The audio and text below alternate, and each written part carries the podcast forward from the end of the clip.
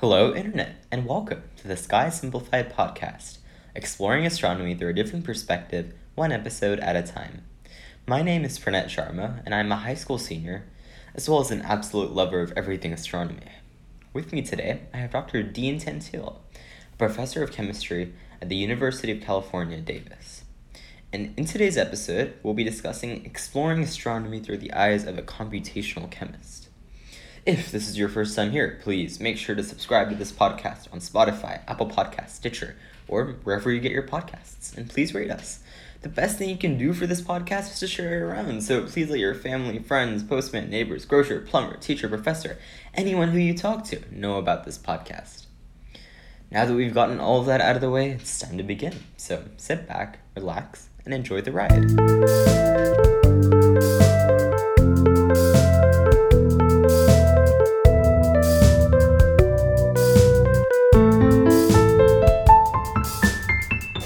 Okay, let's get started on to today's topic exploring astronomy through the eyes of a computational chemist. Dr. Tantillo, welcome to the show. We're glad to have you on. Let's take a minute and please share with the listeners your journey and how you got interested in chemistry and its computational aspects. Sure, yeah, thanks for having me. Uh, yeah, I basically got into computational chemistry by accident. Uh, so, way back in high school, I knew I liked science. Um, and I I was lucky enough to have an organic chemistry class in my senior year of high school, which was little more than naming things, but I think I could see that it was different than other types of chemistry. And then when I went to college, I took a real organic chemistry class, and I fell in love with it. Uh, I think because it was puzzles and problem solving, and I got to buy a plastic model kit and build stuff, and I was a Lego kid. I'm still a Lego person. Yeah. Um, and so then I went, uh, ultimately went to grad school for organic chemistry, but I was horrible in the lab. I made a mess. I was afraid of everything. And I just got really lucky that there was a, uh, a computational organic chemist in my department. And after my first year of grad school, I switched into his lab. Um, and really, I hadn't planned to do computational chemistry, uh, but I, I learned to do it as I went. And uh, it really allowed me to understand how organic reactions worked which was what I loved, without having to do them with my own hands. That's really cool. And I feel like my journey kind of intersects with that a lot. I really love computational astrophysics um, and kind of the shared overlap of the intangibility between computational astrophysics and computational uh, chemistry. I feel like there's a lot that we can explore there. It's a, it's a pretty rich intersection. Mm-hmm. So, to kind of to discuss this topic, I've curated a series of questions about your take on astronomy and computational chemistry and kind of how the two fields syncretize. So, let's begin. So, starting with kind of, we discussed your story a little bit. Um, can you talk about how astronomy has influenced chemistry and kind of your research? Has that ever been shaped by astronomy or anything related to astronomy? Yeah, um, you know, I think like like most kids, I was fascinated by astronomy and um, also by science fiction, most of which takes place in in outer space. Uh, I, am the perfect age for Star Wars. Uh, so I grew up with that, and I think all those things together uh, really kind of got me interested in science and technology to begin with, and kind of set me along that path. It certainly wasn't a love of math. I was never great at math, even though uh, everything I do is based on math now, but my computers really do that for me. Um, so, you know, in a sense, that's kind of what set me down the, the path towards science. Nothing I do today is is directly related to astronomy, um, but some of the most fascinating organic molecules and reactions actually happen in space. Um, and some of the molecules with the most interesting uh, bonding happen in space. And, and those are things that still inspire me. That's, do you want to talk about that a little bit? Like, what molecules are those? Yeah, uh, one of my all-time favorite molecules is CH5 plus. So that's a carbon with with five hydrogens and a positive charge.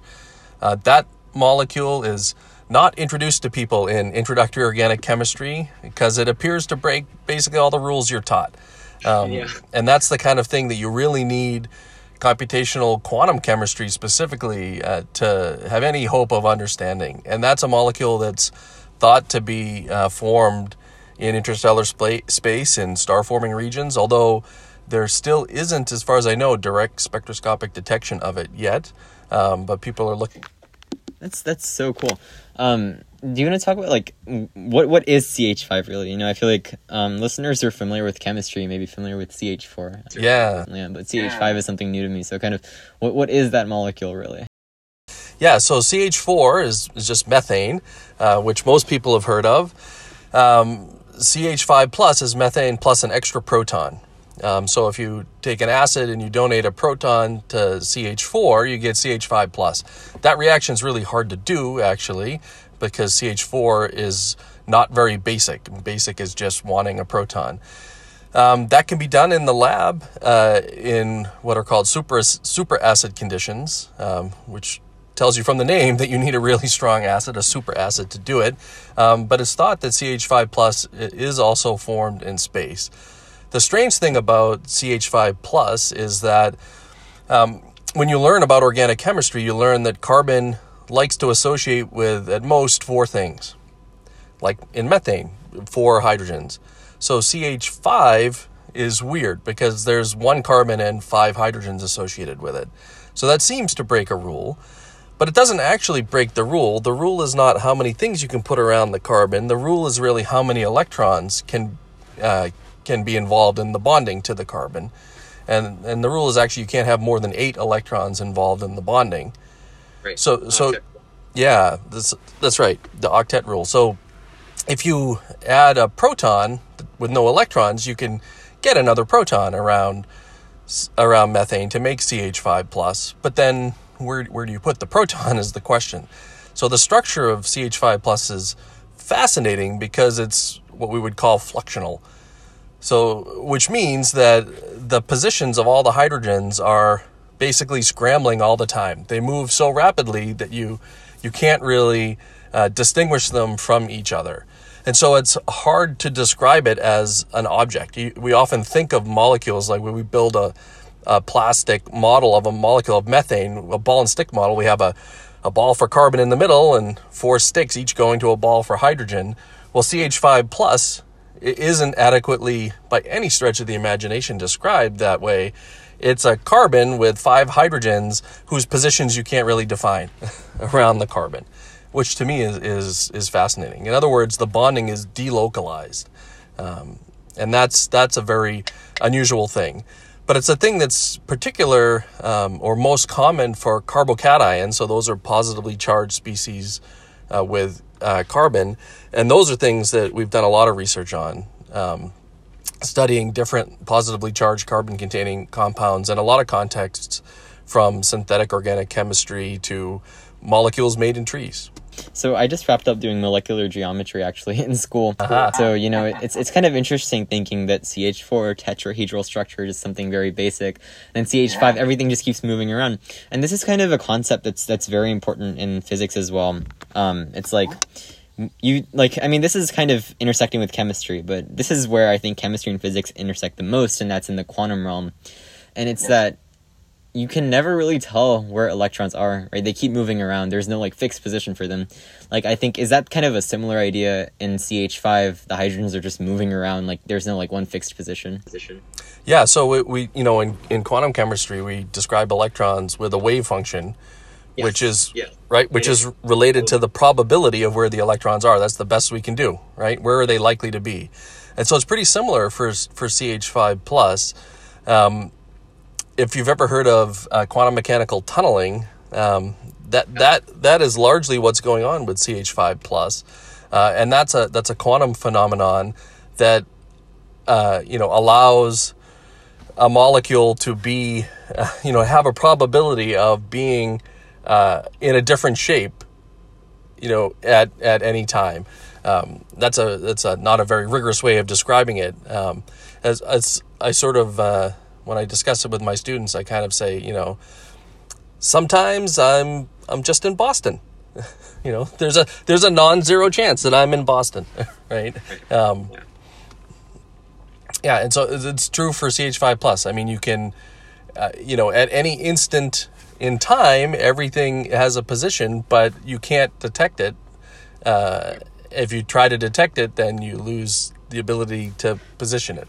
which is a fundamental physics thing. That's so cool. That's so cool.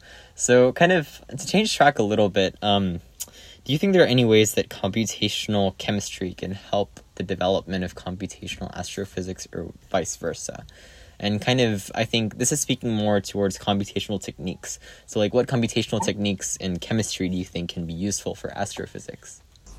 Yeah, so you know, of course, any you know new developments in in algorithms and the things that underlie software, you know, that that of course would benefit both fields and could go back and forth. And hardware, of course, is always going to help. But any understanding of the basic physics of molecules from either side would help the other.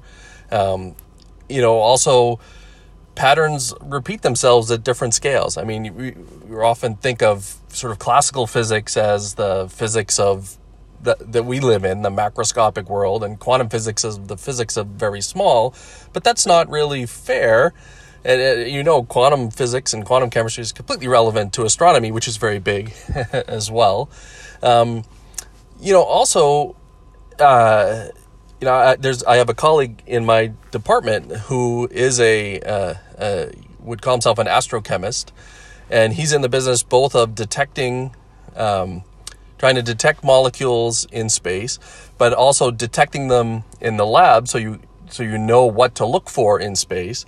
And at the same time, yeah, doing real, really high level quantum chemical calculations to predict what the spectra will look like to help you detect them in the lab so that then you can really figure out what you've got in the lab so then you can go look for those molecules in space. So there's definitely a, a, a subfield of astrochemistry that directly utilizes quantum chemistry uh, for the purpose of, of, of astronomy. That is so cool. And and I think like okay, so kind of delving a little bit, are there techniques of spectroscopy used when you're confirming molecules in the lab? Because anytime you're looking for you know any chemical compounds in the universe the, the main the primary method is spectroscopy. Because when things are like you know billions of light years away you can't really you know get a sample and test right. it so you just look at the light passing through and you and you see what you get. So so i'm wondering is that kind of the connection? Is that how he op- is that how he works? Yeah so a, a lot of a lot of what is going on there is uh, rotational spectroscopy um, like microwave spectroscopy. Um, and but he is also uh, developing some methods based on infrared spectroscopy. You know, in in the organic laboratory world, no one uses rotational spectroscopy; it's all in solution. Um, and so, but we do use infrared spectroscopy, and we use a lot of NMR spectroscopy. Um, but it's sort, of, but uh, it, you know, in the gas phase, rotational spectroscopy is super super important, and that of all the, all those different types of spectroscopy, you, you can predict those spectra using quantum chemistry. Anything you can think of, you can predict, but they vary in the difficulty. And probably the hardest one to get right to the accuracy you need to make a good structural assignment is rotational or microwave spectroscopy. And so he, he's forced to use the the most expensive quantum chemical methods, which means he can only do really small molecules. Right. Yep it's still just such a such a cool connection. You know, you, you never think of these mm-hmm. things when you just think of chemistry and, and astrophysics.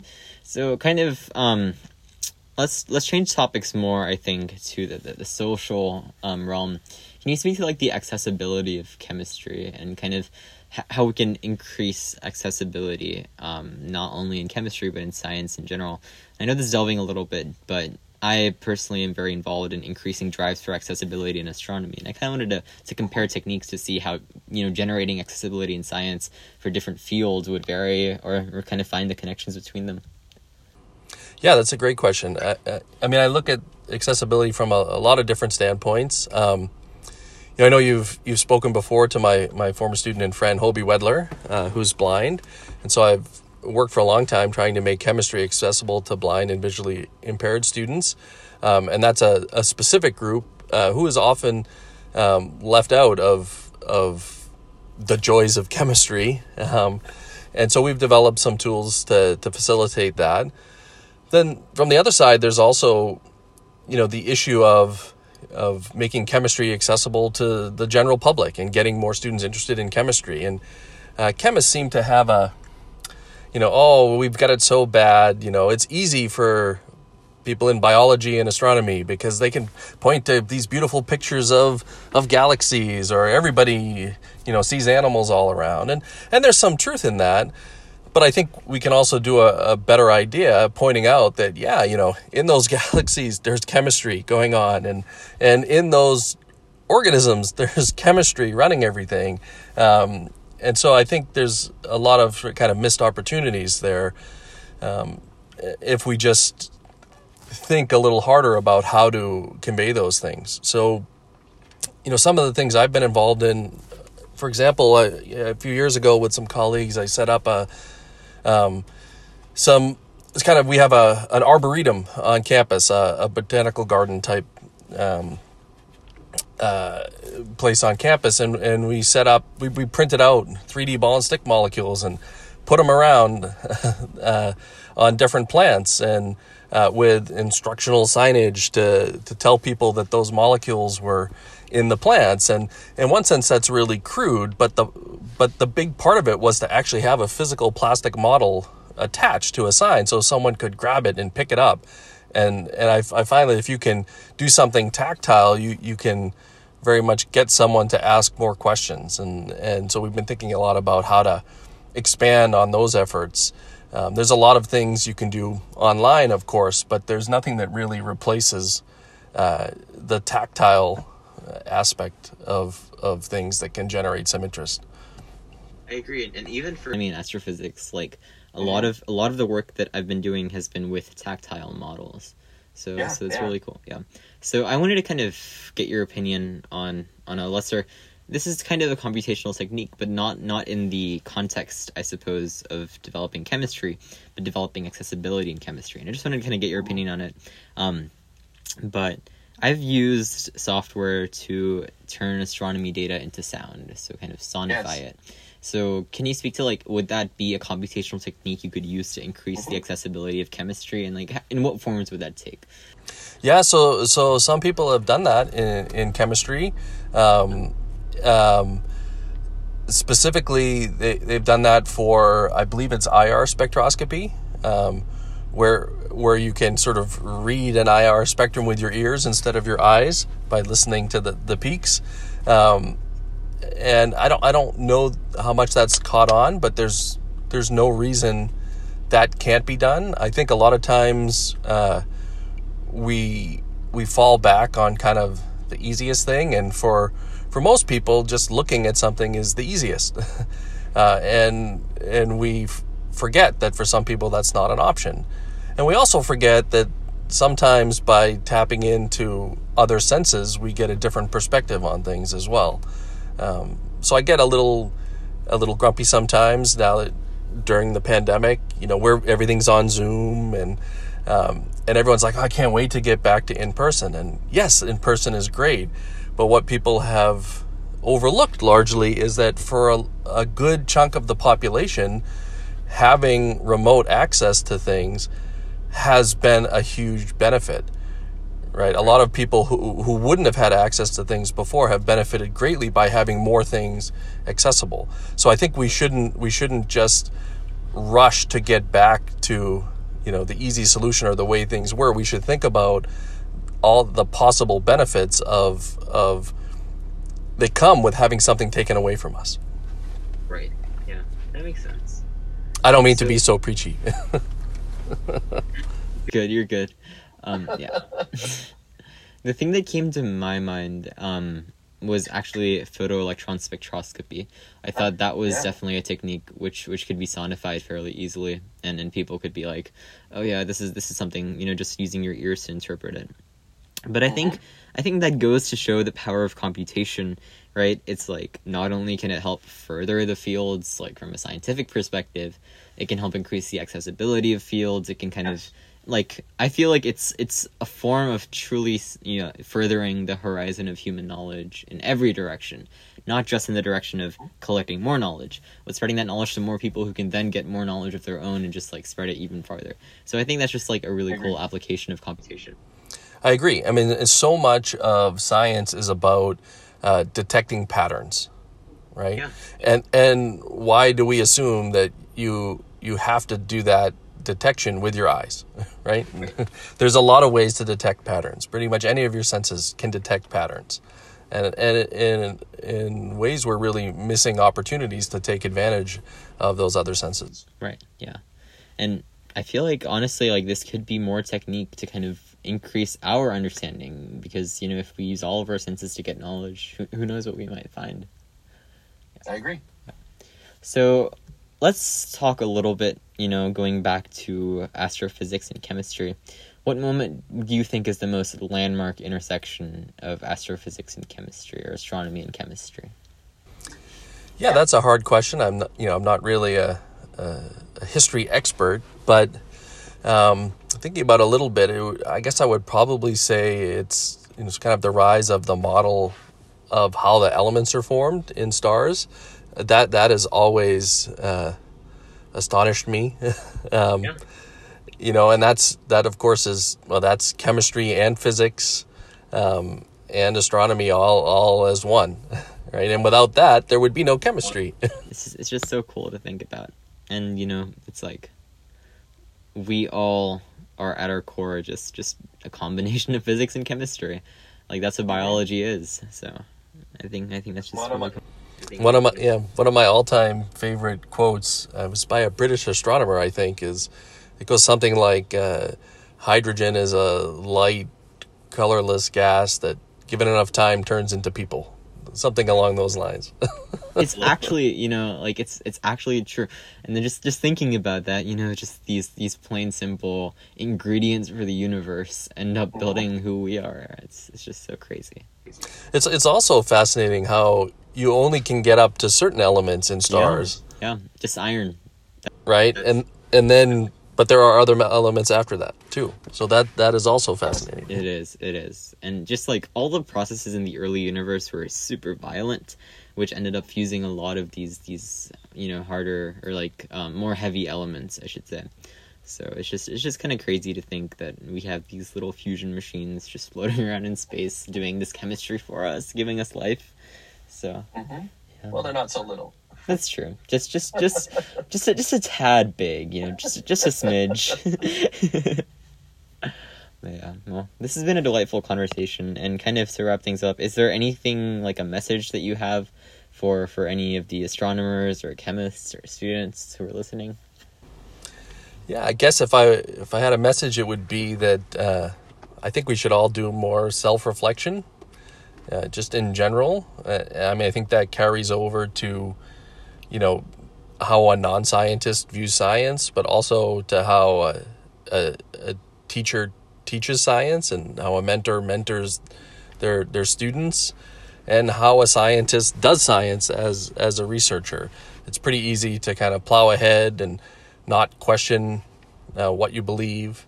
Uh, but I think it's good to kind of step back and, and examine yourself and what you believe and, and where those beliefs came from and and take that into account when you're moving forward. So and it's remember it's okay to be wrong. That's an important part of of science. And changing your mind is totally fine right? And that's the whole foundation of science. You you create a model and the model is good and until it needs to be refined in light of new evidence. So i I think it's very important not not to forget that. We're always just striving towards more perfection. Yeah. yeah. Well, thank you so much, Dr. Tantillo, for coming on the show. I hope you My listeners pleasure. are a little bit more enlightened. I know I sure am. Is there anything you want to plug, like a uh, social media or any website? Media or any websites? No, I have nothing to plug. I'm just here to chat. Awesome. Are there any chemistry websites that you really like that you think viewers would enjoy? Um, I'm I'm not much of a of a web savvy person. Yeah. so I hope they listen. I hope they listen to your your podcast. That's what I'd like to plug. Thank you so much. Yes, yes, definitely. Uh, make sure to spread this podcast around, listeners. But yeah, well, thank you so much for coming on again, uh, listeners. If you, yeah, listeners, if you have any questions, make sure to drop them off at skysimplified.com. And until next time, clear skies. The Sky Simplified podcast is created, hosted, edited, and produced by Pranet Sharma. The music is by Pranet Sharma. For questions about the show, go to www.skysimplified.com. As always, thank you for listening and clear skies.